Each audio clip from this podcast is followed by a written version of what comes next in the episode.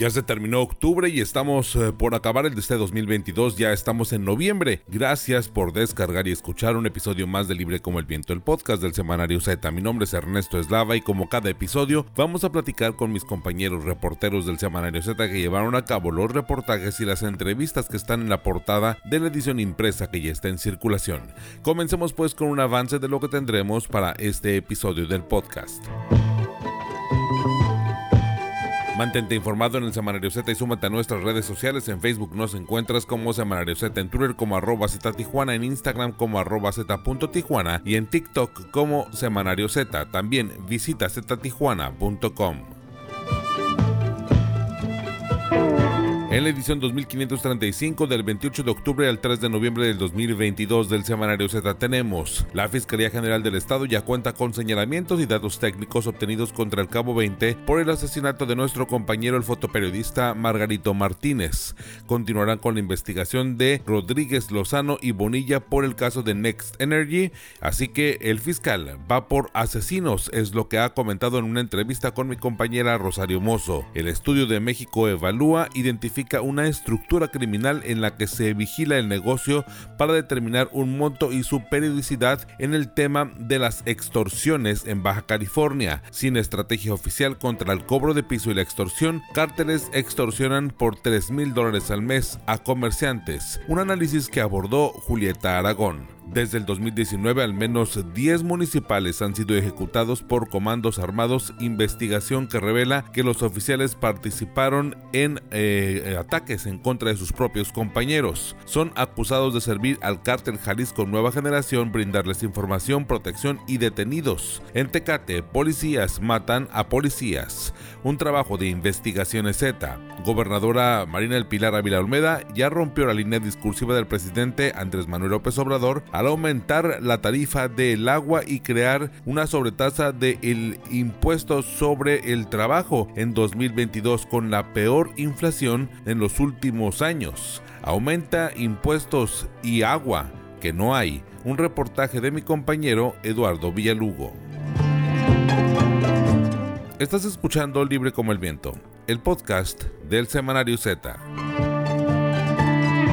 Aumentan impuestos y agua, aunque no hay agua en Baja California, es uno de los titulares del Semanario Z que ya se encuentra en circulación de mi compañero Eduardo Villalugo. Eduardo, bueno, vaya la sorpresa, ¿no? Eh, a principios de la administración de la gobernadora Marina del Pilar Ávila Olmeda, ya se adelantaba por el primer eh, director de la Comisión de Servicios Públicos de Tijuana, Gonzalo López López, que se iba a, o se tenía la intención precisamente de poder ajustar los precios del vital líquido y de este servicio público, pero bueno, se hizo realidad. Esto poco a poco se fue trabajando y por lo que vimos a últimas fechas en estas en estos últimos días ha sido bueno la disposición del Congreso del Estado por aumentar estas tarifas y además hacer ajustes incluso se amenaza o de alguna manera eh, se prevé que pudieran los ajustes continuar para el próximo ejercicio fiscal.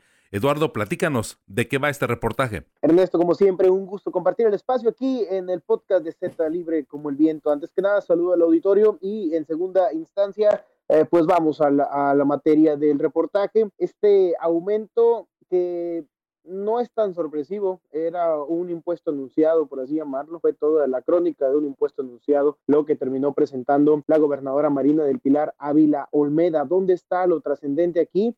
Eh, que hay muchas verdades a medias según lo que establecen especialistas y representantes del sector empresarial. Primero que nada, se presenta en una sesión de comisión en la, Comisión de Hacienda eh, presidida por la diputada Julia Andrea González, este proyecto para ampliar o, o aumentar los impuestos por el cobro de agua y también del impuesto sobre el producto del trabajo.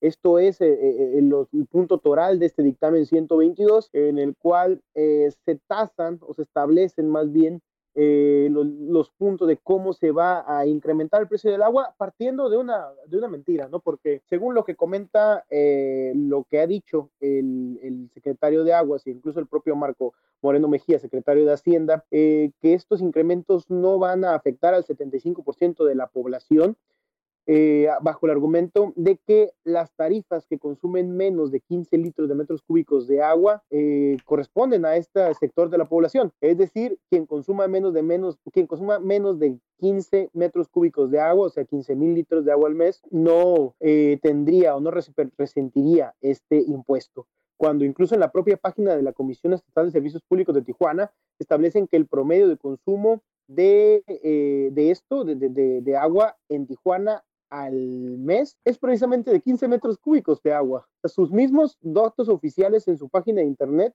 comentan que están en el punto vital o, incluso por encima según otros análisis. Los análisis que se plantearon para el crédito japonés según lo que dice el especialista Alfonso Cortés Lara, por el tema del precio del agua y el consumo que se tiene en Baja California, es más alto que los 15 metros cúbicos que se están estableciendo. ¿Qué quiere decir para no enredar a la gente? Que según la información de especialistas en el tema del agua, esto va a repercutir a gran parte de la población. ¿De qué manera? En Ensenada, agárrense, porque realmente los incrementos sustanciales se dan en aquel municipio eh, y en menor medida en Tijuana y Mexicali pese a que en Mexicali se consume más agua de lo que se consume en Ensenada. Esto realmente va a representar un impacto importante, sobre todo para el sector empresarial, para el sector industrial, pero sobre todo para el restaurantero y el hotelero, que gran parte de su producción o de su generación en los servicios data o descansa precisamente en el tema del agua. Aguas en este sector, ahora sí que aguas, eh, precisamente aguas con el agua, con el incremento del agua, porque a estos rubros, según lo que dicen representantes empresariales, es donde más se les va a incrementar. Eh, hay que tenerlo como en balance este, esto de los 15 metros cúbicos porque me parece importante. Más o menos eso es lo que, bueno, de entrada se les da como una concesión a las personas de eh, adultas mayores o con alguna discapacidad precisamente para que no paguen el agua. Esa es la medida 15 metros cúbicos y lo que se considera como 15 metros cúbicos es el uso eh, personal de, de agua que pudiera pues estar en el uso doméstico, es decir, si una casa tiene solamente vive una persona, un adulto mayor o a lo mejor una pareja de personas adultas mayores y que saben que su actividad eh, a lo mejor en el uso del agua con el lavar su ropa, lavar este, pues, sus trastes o sus utensilios de cocina, hacer la limpieza, en fin, todas estas actividades más o menos por pareja de adulto mayor o por una persona joven con alguna discapacidad, eso es más o menos lo que se, lo que se gasta. Digo, para ser como muy claros, en una tarifa mensual. Eh, digo, lo quiero hacer como proporción porque, digo, a mi experiencia, eso es lo que he visto que de alguna forma pues les queda muy bien a, esta, a, este, a estos sectores, a estos, ambos sectores de la población. Pero al resto de las personas o adultos mayores que a lo mejor ya conviven con nietos o que tienen una dinámica un poco más amplia y que el uso del agua es de mayor demanda, pues termina siendo, pues, como dices tú, una verdad a medias o probablemente eh, una, una mentira retórica, porque pues los 15 metros cúbicos, si bien se los están dando como un margen, pues es muy difícil que alguien se encuadre o que se limite a consumir menos de 15 metros cúbicos al momento de sobrepasar esa demanda, incluyendo hasta temas de fugas dentro de los hogares. Bueno, ahí es donde eh, eh, los precios se aumentan. Y hablando de precios, Eduardo, ¿cómo van a estar? ¿Qué es lo que ya se sabe acerca de los metros eh, cúbicos de, agua? ¿Cómo van a estar eh, las nuevas tarifas o, en qué porcentajes se podrían estar eh, pues incrementando en el terreno doméstico y no sé, pues seguramente también en el terreno industrial va a haber ajustes, ¿no? según lo que han establecido tanto representantes empresariales como lo que pudimos ver en el propio dictamen 122, que posteriormente se convertirá en un decreto en cuanto se publique, eh, el empresariado establece que podríamos estar hablando hasta de un 40% más de lo que representaría para su sector, dependiendo, dependiendo de, de, de lo que, del, del, giro que tengan, dependiendo de muchos factores. El sector industrial, pues sabemos que también consume una cantidad importante, genera ganancias también importantes, pero el incremento también es sustancial. Esto es en torno al sector empresarial, que en general sí es el más golpeado. Sin embargo, hay también eh, puntos, según lo que establecían especialistas con los que tuvimos la oportunidad de entrevistar, en los que por litro de agua sí estaríamos hablando de eh, porcentajes del 30, 40% eh, también en el consumo doméstico. si bien es cierto que el consumo doméstico eh, como con precio en Mexicali, por ejemplo, es bajo, eh, en Ensenada no lo están. el problema aquí también es que no se está dando realmente un tema integral, un tema del agua, Ernesto. solamente se está basando que la situación que tenemos, la, la cuestión precaria que tenemos de agua, se resuelve con exclusivamente infraestructura y para eso se requiere cargarle al ciudadano más eh, este, este costo, ¿no? Cuando hay otro tipo de factores que tendrían que estarse también contemplando, como la propia eh, reestructuración de las comisiones de agua, eh, el, propio reducción de gasto público y todo este tipo de cuestiones que no se contemplan y que permanecerán así sin que el, Estado haga una reestructuración de su propio eh, gasto diario, ¿no? Y esto, eh, pues sí, genera obviamente inconformidad al sector empresarial. Y por otro lado, el impuesto sobre el producto del trabajo, eh, que se incrementará a partir del 1 de noviembre, igual que las tasas de agua, del precio del agua, pretende recaudar 307 millones de pesos según lo que establece el dictamen. Lo que llama la atención es que el primer punto que iría a abastecer o a mejorar, o, este recurso no, va a ir a, a, cuatro rubros, pero el principal de estos es mejorar precisamente el sistema de videovigilancia y cámaras que se contemplan eh, en, el, en el C4, C5. Esto quiere decir que se está generando un incremento para poder cumplir con el compromiso que se ha, obtenido para eh, pagarle a la empresa Seguritech privada, que es la que se va a encargar de abastecer, este, de, de, de rehabilitar y de instalar todas las cámaras eh, pretendidas en este contrato plurianual que, que signó la gobernadora con esta empresa, que como ya lo saben la gente que, que, lee Z y que puede observar el reportaje que realizamos Ernesto y un servidor y otros compañeros del semanario, y como lo dijo incluso el propio Adán Augusto eh, López Hernández, el secretario de Gobernación, es una empresa que se prestó textualmente a la corrupción y que tenía precios inflados. Así es. Bueno, y en el reportaje se ve el tema, ah, el, ejemplo que colocamos ahí de las cámaras, que eran cámaras que tenían pues una muy clara, muy claro retraso de generación en tecnología, en donde en un tiempo en donde las cámaras pudieran tener pues prácticamente 12 de 16 megapíxeles o 18 megapíxeles, perdón, este, tenían prácticamente dos que eran muy similares a lo que tenía el primer iPhone, este, presentado casi casi una década antes, pues en verdad que habla acerca de un retraso. He visto que hay una instalación pues un poco más eh, pues nutrida y, diversa y dispersa por al menos Rosarito, Tecate y, Tijuana, que es en donde yo transito más seguido, eh, pero pues esto a final de cuentas no implica que vayan a mejorar, vaya, la infraestructura incluso o la inversión que se hace en seguridad en ese sentido de, de la revisión no necesariamente tiene un impacto directo o que se pueda traducir en, en disminución de, de, este, de los índices delictivos, pero para más información ahí métanse ztijuana.com eh, y búsquense 5i, simulación, opacidad y negocio, un reportaje del que hace mención mi compañero Eduardo. Y pues vaya Eduardo, muchísimas gracias por todo este avance que me parece que es eh, puntual y es muy importante reconocerlo, ubicarlo y que a final de cuentas hay carencias, por ejemplo, con una estrategia o con falta de estrategia en torno a la, eh, a la cultura del agua, porque, bueno, pareciera que esos departamentos en las comisiones parece ser como más de relaciones públicas que propiamente estrategias para poder hacer valer o para poder hacer conciencia en las familias de eh, hacer mejor uso del agua, incluso de tecnología, porque pues las aguas grises prácticamente todos, y hablamos así en general, todos no las utilizamos o no les damos un uso eh, o un segundo uso, una segunda vida para poder pues de alguna forma tener un provecho de lo que nada más pasó y de alguna forma, bueno, pues lo desechamos como si no tuviera otro, otro propósito.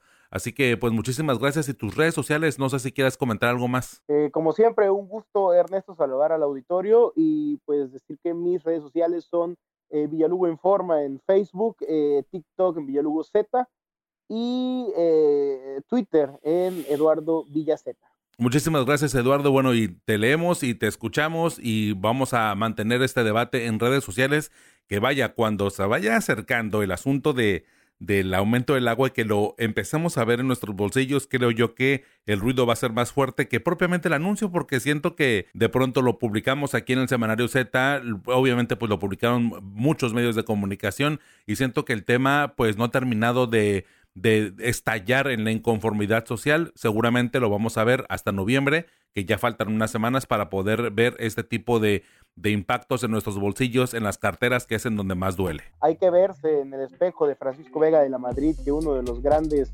problemas que tuvo fue precisamente el aumento del agua, pero no solo el aumento. La ley de aguas de Kiko Vega pretendía eh, privatizar, según lo que habían establecido, o abrir la posibilidad de concesionar el agua y pues obviamente esto generó inconformidad, pero tienen que verse en el espejo de Francisco Vega de la Madrid porque si llega a haber una inconformidad seria, puede empezar a generar problemas y manifestaciones. Pero un gusto como siempre Ernesto y te mando un saludo a ti al auditorio. Gracias, gracias Eduardo y estamos en contacto. Ya tienes tu Z, recuerda que cada viernes puedes encontrar la edición impresa con los voceadores. Z, libre como el viento. Policías matan a policías en Tecate es uno de los titulares del semanario Z que ya se encuentra en circulación. Un trabajo periodístico de investigaciones Z del que vamos a platicar un poco con mi compañera Adela Navarro Bello. Adela, eh, ¿De qué va este trabajo periodístico? ¿Cómo está el tema de los policías atacando a policías en la ciudad de Tecate? Hola Ernesto, hola a todos nuestros seguidores y, lectores del semanario Z. Pues es una situación muy complicada la de la Policía Municipal de Tecate. En los últimos, eh, en el último año, pues ha tenido cuatro directores de seguridad pública, lo cual pues no te, te habla de que no hay una estrategia al interior de la corporación para empezar para depurarla, para continuar pues para organizarse y proveer seguridad o por lo menos eh, eh, prevenir los delitos en, el, municipio de, de, Tecate, en el pueblo mágico. El reportaje del semanario Z lo que trata es cómo en, del 2019 a la fecha han sido asesinados 10 policías municipales en Tecate. Y en muchos de esos casos se ha documentado la actuación de otros policías municipales de la misma corporación. Esto es del conocimiento de la Mesa de Seguridad Pública que, que actúa, se supone, de manera coordinada en el pueblo mágico, pero que permanecen estos policías en su mayoría en la impunidad o están siendo investigados por algún otro delito que no tiene nada que ver con haber sido partícipes del asesinato de sus propios compañeros, partícipes de manera este, indirecta o de, colaborando con la criminalidad organizada, poniendo, dando información sobre dónde se van a encontrar los policías cuando están activos o cuando no están activos para que estos eh, eh, sean perseguidos y pues posteriormente y desafortunadamente pues atentados. Entonces hay, hay muchos policías que están eh, en la mira de las autoridades, pero impunemente porque no están siendo investigados acorde a la, a la justicia, ¿no? Y, y, varios de ellos pues siguen activos. Adela, ¿esto tiene alguna relación con crimen organizado, con cárteles de de, droga? Sí, como, mira, eh, siempre hemos comentado en, editoriales del semanario, en algunos foros, que mm, el crimen organizado, el narcotráfico, los cárteles de la droga no podrían subsistir, no podrían desarrollarse sin la colaboración del Estado y el, Estado está representado con el Poder Ejecutivo, ¿no? En este caso, pues las corporaciones policíacas son el principal, son la puerta de entrada de los cárteles a los gobiernos. Y en este caso particular de la policía eh, de Tecate, eh, hay una narcoguerra entre el cártel Jalisco Nueva Generación y el cártel de Sinaloa y los policías están divididos de la misma manera. Hay policías que sirven al cártel Jalisco Nueva Generación, hay policías que sirven al cártel de Sinaloa y así es como, como están trabajando y en muchas de las ocasiones pues en contra de la misma corporación, porque también apoyan a, los cárteles proveyéndoles de información. Es decir, cuando hay algún operativo, pues les informan primero a los criminales de que va a haber un operativo para que tengan la oportunidad de, huir. Cuando hay pruebas eh, en, su contra, les informan que existen tales pruebas en su contra. E incluso, y también eh, en el reportaje de esta semana de Semanario Z, que es nuestra portada, podrán eh, encontrar y leer nuestros lectores, eh, puntualizamos con varios casos de detenidos que fueron entregados por policías municipales a, a criminales del cártel de, Jalisco Nueva Generación. Es decir, los detienen por alguna razón y en lugar de llevarlos a la comandancia se los entregan al crimen organizado. Estas personas posteriormente aparecieron eh, muertas. Entonces, eh, por lo menos dos casos, un caso que, que lo entregan directamente y otro caso que lo dejan libre eh, eh, en la comandancia para que éste sea levantado por la criminalidad organizada y pues desafortunadamente eh, hablamos de desapariciones forzadas con la colaboración de la Policía Municipal de Tecate. Sí, y aquí hemos insistido mucho en el tema de que la justicia ¿no? Y que el tema de las cárceles son cárceles y panteones son panteones y no necesariamente se debería de pensar o ver este tema como que, bueno, se murió alguien y es como una forma o una especie de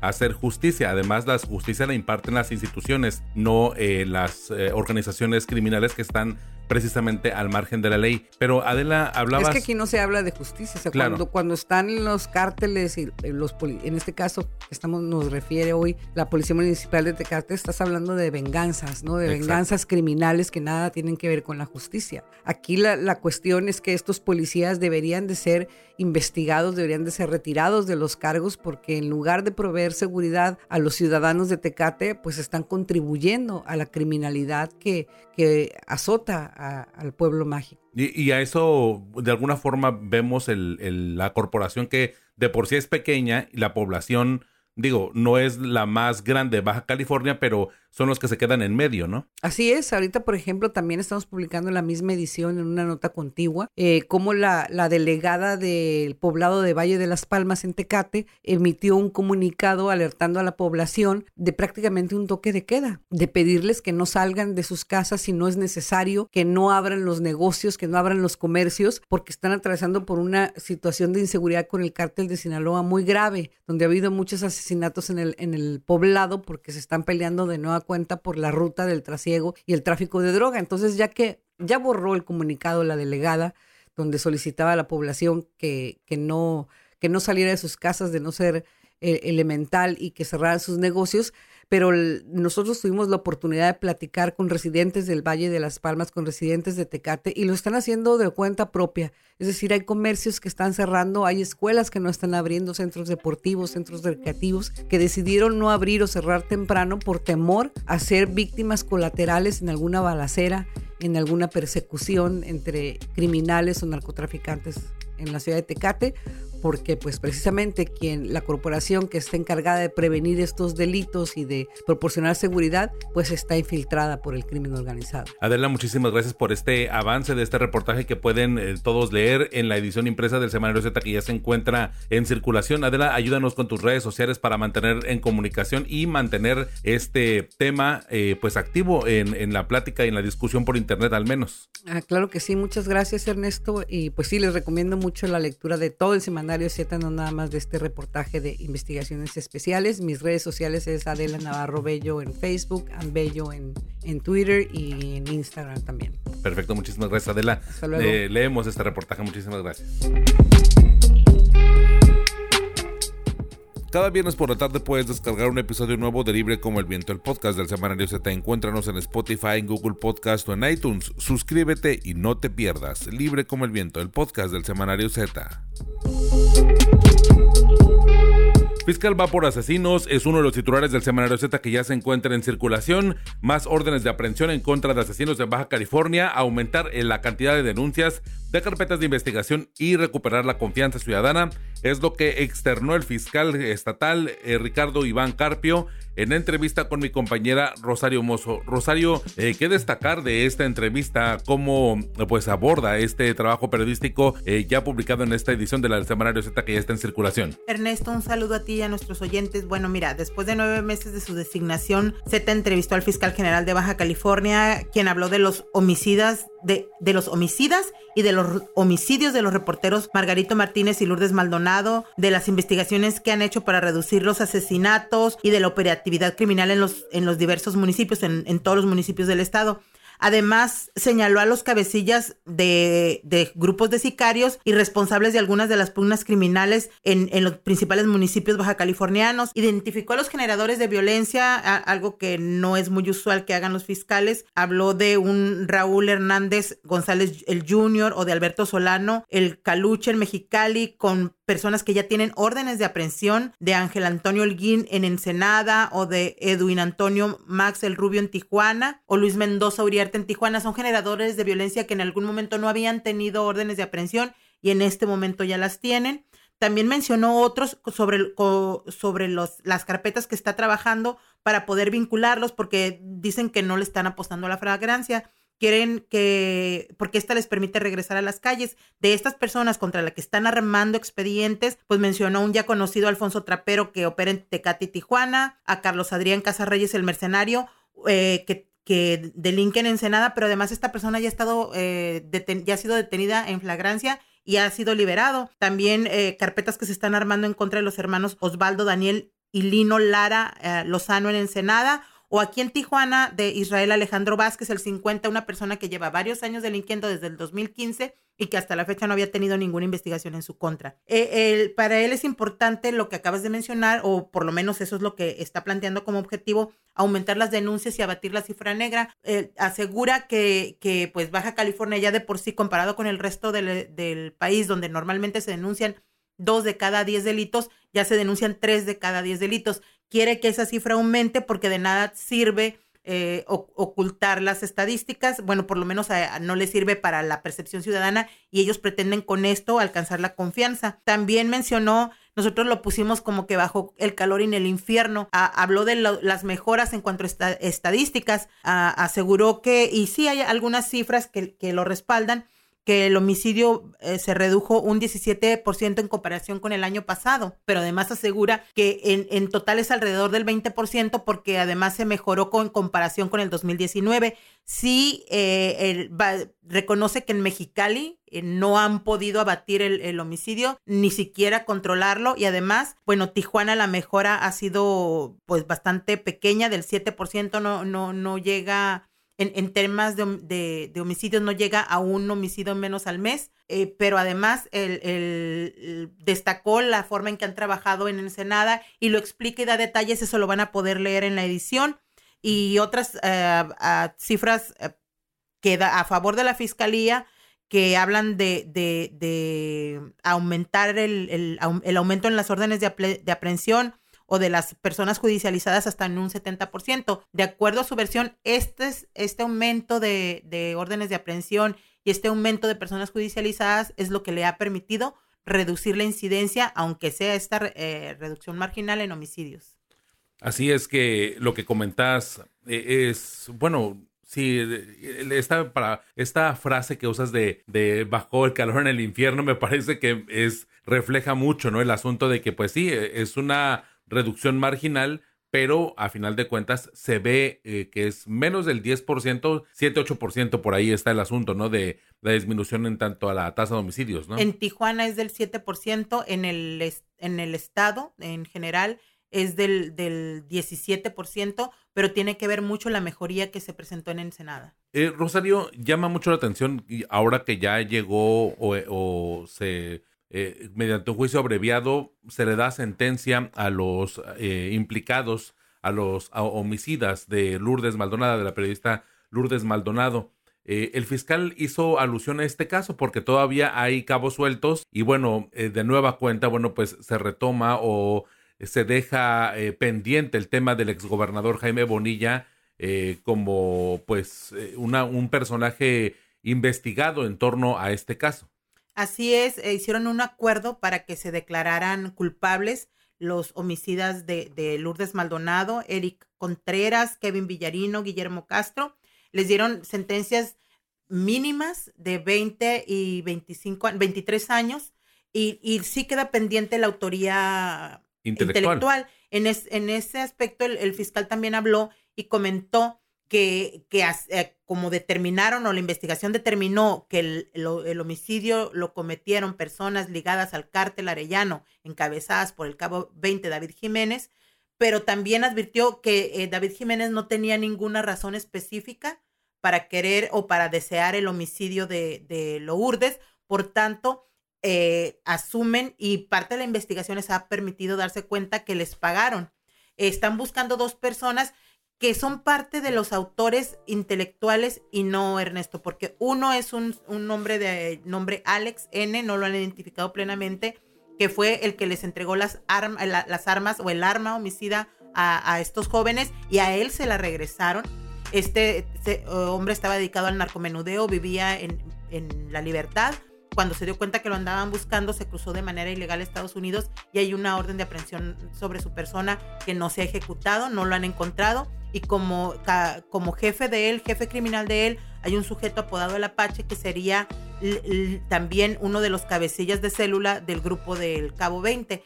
Sin embargo, la fiscalía, cuando se le preguntó en el tema específico del gobernador Jaime Bonilla, eh, detallaron que ese, ese asunto también se está investigando. Él no ha sido descartado ni, ni tampoco los narcomenudistas, pero en el caso específico de él, el tema laboral con Lourdes tampoco ha sido descartado. Así es, digo, en la audiencia que en esta ya simplificada, abreviada, perdón, que se llevó a cabo durante esta semana, bueno, incluso se comentaron esta de la cantidad del monto que se le pagó a cada uno, que pues osciló en los 3 mil dólares y pues que pues básicamente esto, este tema ya se venía manejando. En la entrevista también habla acerca, para mí, un tema importante que fue que simbró la ciudad, el tema de Kevin, ¿no? Y, el patrullaje eh, sobre la canalización. Ahí eh, cabe destacar que, bueno, a final de cuentas, sí hay un patrullaje que ya se está viendo más frecuente en este espacio, pero pues es un tema pendiente, es una tierra, sigue siendo una tierra de nadie. Y es un patrullaje bastante superficial. Lo que no, no, no, bueno, se le preguntó directamente al fiscal porque además el, el homicidio es uno de sus temas Kevin fue uno de 33 homicidios que se han cometido al interior del canal en lo que va del año nada más. al interior del canal, 33 homicidios. Entonces él, explicó que, bueno, no todos o la gran mayoría no está resuelto. Sin embargo, en el caso de Kevin, por ser uno de alto impacto, el, joven era un adolescente al que asesinaron. Ya hay dos personas, eh, presuntos responsables a los que se están buscando, que es José Chávez Zúñiga y Apolinar Parra Rodríguez. A ellos los están buscando y además también explicó que se están desarrollando diversas órdenes de aprehensión en, en la zona de la canalización. Y bueno, también agregó, ¿no? Como parte de un cierto pleito mediático que se ha iniciado, que bueno, espera que las otras corporaciones también hagan su parte refiriéndose a las policías estatales, a la Sedena y bueno, al ayuntamiento, porque también habló de otras instituciones, que ya recordemos que la, alcaldesa Montserrat eh, dijo que la alcaldesa de Tijuana, ella dijo que no iba a meter a su gente ahí, ¿no?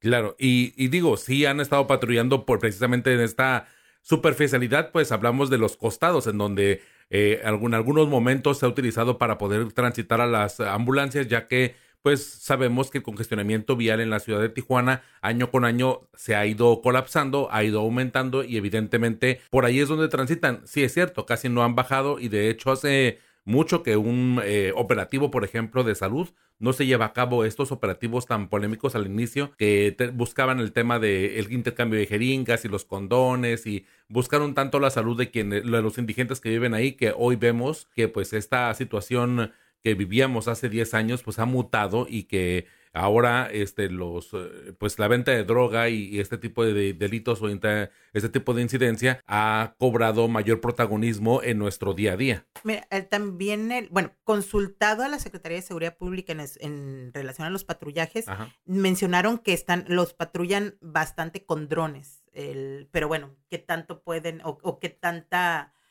capacidad o qué tanto pueden ver en, en, a esas distancias. Te lo comento porque nosotros publicamos una nota donde había un intercambio ahí de sustancias sospechosas y ellos aseguraban que era gente repartiendo comida, lo cual no era cierto, ¿no? Y porque hubo una vigilancia de drones en, en aquel momento. Y en el caso de, del fiscal, también él, él eh, trató o básicamente destacó que el reconocen que el narcomenudeo es el origen de todo el, o del aumento en todo el resto de los delitos y aseguró que se han eh, incrementado las vinculaciones a proceso hasta en un 500%. Sabe que los, los narcomenudistas no se van a quedar a la primera o a la segunda porque las sentencias son muy, son muy pequeñas, la mayoría accede a, libertad eh, bajo palabra y este tipo de cosas, pero les están generando antecedentes. Ese es su, su, su objetivo básico, generarles antecedentes para en una próxima detención que ya saben que se va a dar con, en, robos, en armas o en cualquier otro delito, les puedan este, tener que presentarle a los jueces para que se queden en, prisión y, no accedan a los beneficios de, ley. Así, así es, de, la, de la primera ocasión, ¿no?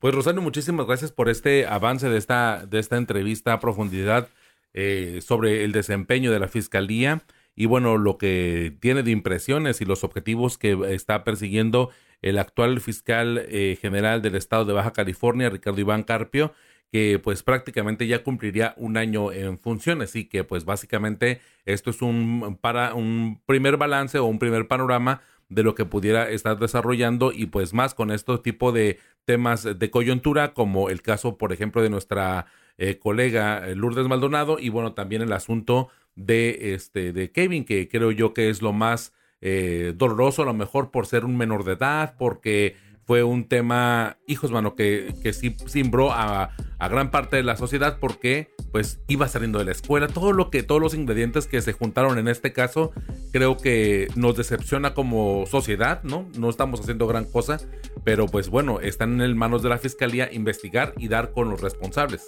Y también quiero destacar que aseguró el fiscal Carpio que ya tienen los elementos eh, suficientes para solicitar la orden de aprehensión en contra del cabo 20 David Jiménez como el autor intelectual del homicidio de nuestro compañero Margarito. Así es. Y otros temas que trató que podrán ya ver a profundidad, narcomenudeo, eh, eh, las extorsiones. Las extorsiones, los secuestros, eh, son varios temas que podrán leer en la edición que ya está en circulación. Muchísimas gracias, Rosario. Nos escuchamos la próxima semana. Estás escuchando Libre como el Viento, el podcast del Semanario Z.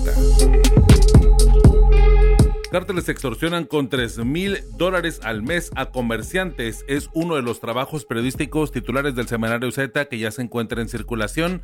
Vamos a platicar acerca de, este, de esta estadística, de este trabajo con mi compañera Julieta Aragón. Julieta, eh, ¿de qué va este trabajo periodístico? ¿De dónde sale estos 3 mil dólares? Hola Ernesto, gusto en saludarte a ti y al auditorio. Pues sí, mira, es una nota periodística sobre un estudio elaborado por México Evalúa denominado Extorsión Empresarial y Seguridad Pública en Tijuana. ¿Quién protege a quién? Este estudio, eh, pues bueno, señala que ah, en Tijuana la extorsión y el cobro de piso están siendo pues eh, conductas ya eh, que se vienen presentando de forma sistemática y sobre todo en la zona este de la ciudad. En la zona oeste eh, no se ve tanto esta problemática, pero sí llega a ocurrir. Ahora, el estudio es eh, pues una investigación etnográfica cualitativa que detalla algunos, eh, digamos, patrones de cómo se está llevando este cobro de piso y extorsión no da cuenta como tal del número de extorsiones que hay en la ciudad. Una de las cosas importantes es que, bueno, este trabajo señala que em, los esquemas de extorsión pueden ser diversos. Uno de ellos, el digamos más esquematizado, eh, depende de un jefe que a su vez tiene varias personas a su cargo. Un, jefe delincuencial, ¿no? Quiero decir. El jefe delincuencial tiene a su cargo a alguien que se llama, o que en la zona este le llaman bataca, que es una persona que antes de ir a, de, cobrarle el piso o la extorsión al negocio, se dedica a vigilarlo a vigilarlo físicamente, pero también a vigilar las redes sociales o a obtener información de los empleados y del el dueño del negocio. Esta, este cúmulo de información le llega al jefe, quien es quien ya con esta radiografía de ganancias determina el monto que el negocio mm, pues va a tener que pagar y la periodicidad en que lo va a tener que pagar. En este esquema también tenemos al cobrador, que es la persona pues que como su nombre lo dice, se encarga de ir al negocio a pues acercarse al propietario del negocio, decirle de qué se trata la extorsión, que en muchos casos se maneja como una protección sobre alguna inseguridad que pueda haber. Y em, este cobrador, bueno, pues también recoge el dinero, ¿no? Y tenemos otra figura que eh, se encarga de ejecutar pues acciones violentas para aquellos negocios que pues no se alinean de primera vez para pagar estos, estas extorsiones. El estudio, eh, bueno, esa es una forma, ¿no? En la que se está llevando a cabo según el estudio. Otra forma es que, mm, pues puede ser alguien solitario que por medio de una nota, de una llamada, eh, pues intenta hacer esta extorsión. Ahora, em, el estudio señala que cuando un negocio no accede inmediatamente a este tipo de amenazas o de protección de seguridad, pues se abre un ciclo de daño material tanto al negocio o a la persona, al dueño o a los empleados. Algo interesante del estudio es que un negocio puede, digamos, generar varios cobros de piso porque le pueden cobrar al dueño del negocio y también al encargado o encargados del negocio. Em, esta, como te decía, este, esta investigación pues da cuenta de relatos de personas que entrevistó México Evalúa. Todo es anónimo y por lo tanto no tenemos como tal con precisión dónde se está llevando a cabo pues este tipo de ilícito. Em, el estudio ofrece un mapa en el que hay, digamos, Mm, señalados 40 colonias, 40 puntos, pero en sí no, entre, por ejemplo, las, las que se observan ahí eh, son las de zona norte, por ejemplo, pero como tal tampoco son muy identificables porque, como te digo, es un estudio anónimo. Ahora, em, algo también muy interesante y, y, que lo destacó María Teresa Martínez Trujillo, investigadora asociada de México Evalúa, es que eh, ante esta extorsión o cobro de piso, hay una protección selectiva del Estado. ¿Por qué protección selectiva? Porque, bueno, para empezar, es un delito que poco se difunde. La persona víctima, eh, porque, bueno, el estudio es de negocios, eh, no, no suele decir eh, con facilidad, pues que está siendo víctima, que está haciendo, porque recordemos que son cobros, pues, por decir algo, cada semana, cada mes. Ah, correcto. Eh, es un delito y es una de sus dificultades que no es que haya pasado, es que sigue pasando, ¿no? Este, entonces la gente no se abre a contarlo. Pero nos cuentan, eh, bueno, el estudio indica que cuando a veces eh, una víctima recibe una de estas extorsiones o amenazas, lo que sucede es que eh, tal vez conozca a alguien que tenga vínculos con, pues, con el Estado, con una institución gubernamental, y tal vez esa persona de la institución gubernamental conozca a quien amenaza a la víctima y por medio de esa persona logra desactivar la amenaza. Eso es una, una protección selectiva porque la víctima tiene que acercarse a esa persona que está en una institución para poder desactivar la amenaza. Pero pues no se ofrece como un bien público. O sea, el Estado no está protegiendo a todas las personas víctimas de este delito. Sí, claro, prácticamente es como RP, ¿no? Como relaciones públicas, ¿no? Y Por así llamarlo. Ajá, y es un tanto de elegir a quién le pagas. ¿No? Claro, ajá. Entonces, es algo, un hallazgo que encontró eh, este estudio. Otro punto también interesante es que, em, bueno, el estudio no, em, por decirte algo, eh, eh, puede ser que sea el gobierno o parte de una institución pública quien ofrece la seguridad, pero puede ser que como mide fuerzas, digámoslo así, a ver si puede proteger este individuo a la víctima, pero no pueda, entonces la víctima puede allegarse a otra protección. Otra ajá, vaya. Que le ofrezca más seguridad. Ajá. Entonces, ahí pues es un mercado, es lo que, nos dijo la investigadora, es un mercado de protección donde pues realmente la víctima siempre es la víctima, ¿no? Eh, ¿Cuánto se cobra según los relatos o la investigación? Eh, se, se documentó que los cobros pueden ser desde 400 pesos a la semana o al mes hasta 3 mil dólares por mes, con pagos iniciales de 5 mil dólares. Como dijimos, los perpetradores de este crimen, pues primero estudian muy bien a la víctima para poder terminar el monto. Y eso, bueno, nos habla de una, sí, de, un trabajo de inteligencia, sí, de, seguimiento, de incluso dimensionar el patrimonio, las ganancias, el personal y bueno, un movimiento bastante eh, detallado, ¿no? De cada uno de los negocios. Correcto. Y, y, son negocios que terminan siendo pequeños o medianos que no vaya, que no llegan al tema de las franquicias, ¿verdad? O sea, son temas de pequeños y, medianos negocios que son los que, a final de cuentas, la base de la economía de cualquier ciudad en México. Sí, son, son los pequeños eh, y medianos, es lo que refiere el estudio. Y algo también interesante es que, bueno, em, en la zona este también se puede dar más porque es donde también hay más carencias, ¿no? Eh, me refiero a servicios públicos, a seguridad, donde, donde según el estudio la propia población se siente como la Tijuana abandonada. Entonces eso también, o sea, el nivel de impunidad, también eh, platicamos con algunos líderes empresariales y nos decía, bueno, es que el nivel de impunidad también hace que si a ti te llegan a decir extorsión, tú lo, tú lo tomes con una amenaza real. Ya. ¿De acuerdo? Entonces, eh, todo eso juega pues para que este delito se esté dando de forma sistemática, aunque no hay una estadística, o sea, si nos vamos a estadísticas oficiales, pues las denuncias son muy pocas. Este, y eso, em, e, eso también nos comentaban los empresarios, eso habla pues de que no hay confianza en la autoridad. Sí, claro que de hecho hasta la fiscalía un poco lo desestima, ¿no? Está diciendo, no, esto no es este de propiamente, o, o, o, que no son de cárteles, ¿no? Que hay, es, es que es alguien que se animó a hacer este una, una pues eh, un mensaje, una cartulina o, o dejar un mensajito por ahí y este pues a final de cuentas eso termina siendo un tema eh, psicoterror, psicoterrorífico, ¿no? O psicoterrorista para los este para los comerciantes, que un mensaje pues en lo que averiguas si sí es o no es, ¿no? O sea, no, no te puedes hacer el valiente en esos momentos, ¿no? Claro, el nivel de vulnerabilidad, ¿verdad? Claro. Al que están expuestos, sobre todo porque, pues, en, sobre todo en zonas, eh, pues, del este, donde a lo mejor ya está ahí identificados a lo mejor ciertas pandillas, pues ya, ya el propio negocio a lo mejor sabe, pues, quién es el que mm, domina en ese territorio, ¿no?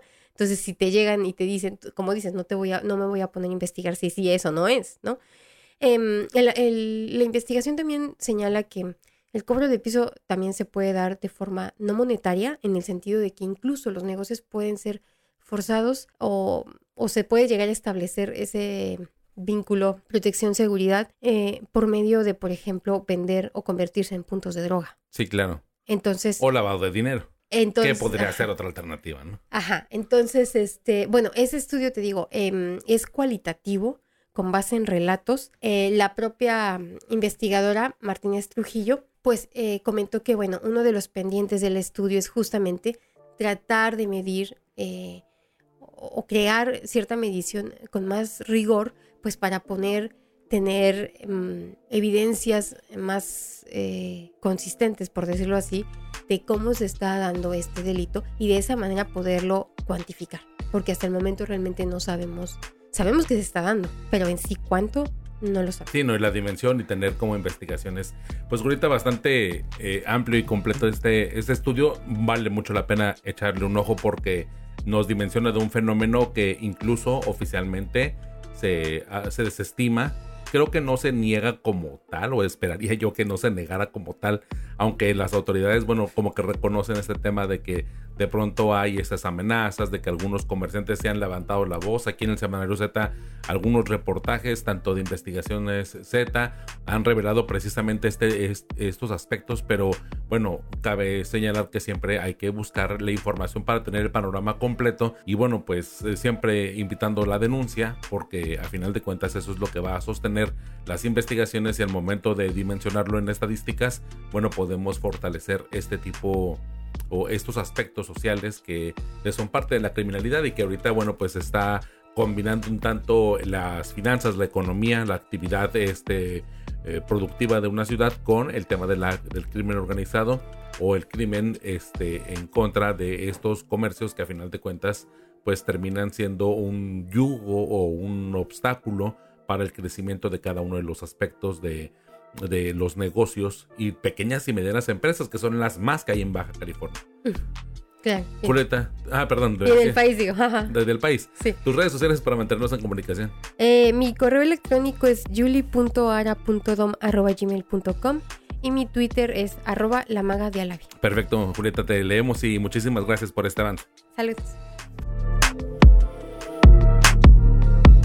Cada viernes por la tarde ya puedes descargar un episodio nuevo referente a nuestra edición impresa del Semanario Z. Gracias por acompañarnos y también gracias a mis compañeros Julieta Aragón, Eduardo Villalugo por su participación en este episodio. También gracias a Rosario Mozo, editora general de información, y Adriana Navarro Bello y René Blanco, codirectores del Semanario Z y el valioso apoyo de todo el equipo de periodistas y del personal administrativo del semanario. Mi nombre es Ernesto Eslava, me encuentras como arroba Ernesto Eslava en todas las redes sociales. Los espero el próximo viernes en Libre como el Viento, el podcast del Semanario Z.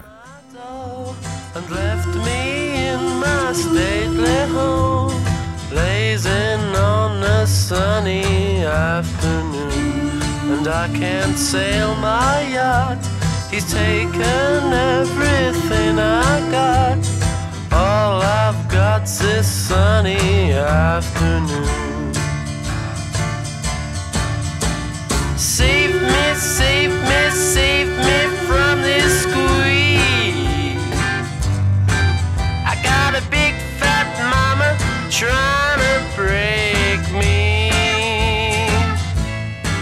And love to. Escuchamos Sunny Afternoon de The Kings. Es una canción de las más famosas del disco Face to Face, publicado eh, hace 56 años, en 1969. Fue su primer gran obra maestra de este, de este grupo londinense, uno de los más grandes álbums también de ese año. Los Kings fue una banda creada en 1963 en Londres y cuando lo escuchamos ya a profundidad todas las canciones de este disco podemos comprender algunas referencias, algunas inspiraciones que se han tomado en el presente por parte de algunos grupos de rock y de Airbnb. Así que escuchemos pues a Sunny Afternoon de The Kings y nosotros nos reencontramos el próximo viernes en Libre como el Viento, el podcast del Semanario Z.